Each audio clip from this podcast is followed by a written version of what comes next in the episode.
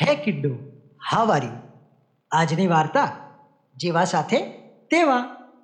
એક બગલો નદી કિનારે રહેતો હતો. એક દિવસ એક શિયાળ નદીમાં પાણી પીવા આવી ચડ્યું. શિયાળ અને બગલા વચ્ચે ઓળખાણ થઈ ગઈ. વાત વાતમાં બંને પાકા ભાઈબંધ થઈ ગયા.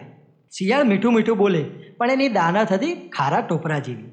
એક દિવસ શિયાળ કહે, બગલાભાઈ, તમે મારા દોસ્ત થયા. તમને ખીર ભાવે છે ને? કાલે હું ખીર બનાવી તમારા માટે લેતો આવીશ. તમે પેટ ભરીને તે ખાજો. બગલાએ કહ્યું, સારું મિત્ર. ચાલાક શિયાળ પહોળી તાસકમાં ખીર પીરસીને લઈ આવ્યું. શિયાળે બગલાને કાંઠે બોલાવ્યો. શિયાળ કહે, લો બગલાભાઈ તમે નિરાંતે ખીર ખાઓ. હું તાસક પકડી રાખું છું. બગલો ખીર ખાવા ગયો. પણ તાસક હતી છીછરી ને બગલાભાઈની સીધી અણીદાર ચાંચ એટલે એ ખીર ખાઈ શક્યા નહીં. એ જોઈ શિયાળ મનમાં ને મનમાં મલકાયું. બગલો મનમાં સમસમી ગયો. એણે કહ્યું, વાહ, શિયાળભાઈ, તમે મારા માટે કેટલી સરસ ખીર બનાવી છે. એની સુગંધથી જ મારું પેટ ભરાઈ ગયું છે. હવે એમ કરો, આવતીકાલે તમે મારે ત્યાં જમવા આવજો. હું તમારા માટે તમને ભાવથી બાસુંદી બનાવીને તૈયાર રાખીશ.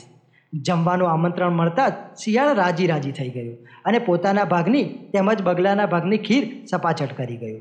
બીજા દિવસે શિયાળ બગલાને ઘેર જમવા પહોંચી ગયું. બગલાએ સાંકડા મોંવાળા બે કુંજામાં બાસુંદી ભરી તૈયાર રાખી હતી. બગલો કહે, તમને બાસુંદી ભાવે છે ને? એટલે મેં બાસુંદી બનાવી છે. લો શિયાળભાઈ, ખાઓ. આમ કહી બગલાએ શિયાળ પાસે કુંજો મૂક્યો. બીજા કુંજામાંથી બગલો બાસુંદી ખાવા માંડ્યો. શિયાળ બાસુંદી ખાવા ગયું, પરંતુ એનું મોં કુંજામાં ઘૂસી જ ન શક્યું. તે કુંજો હાથમાં પકડી બગલાને બાસુંદી ખાતો જોઈ જ રહ્યું. બગલાની યુક્તિ શિયાળ સમજી ગયું. એ નરમ અવાજે બોલ્યું, બગલાભાઈ તમારી બાસુંદીની સુવાસથી જ મારું પેટ ભરાઈ ગયું છે, હો. આમ કહી ઢીલા મોઢે જતું રહ્યું. શિયાળને જતું જોઈ બગલો મનમાં ને મનમાં કહે, જેવા સાથે તેવા થઈએ તો જ ગામ વચ્ચે રહેવાય. સમજ્યા? મિત્રો, મજા આવીને જ. આવી જ બીજી વાર્તાઓ સાંભળવા માટે સ્ટે ટ્યુન બાય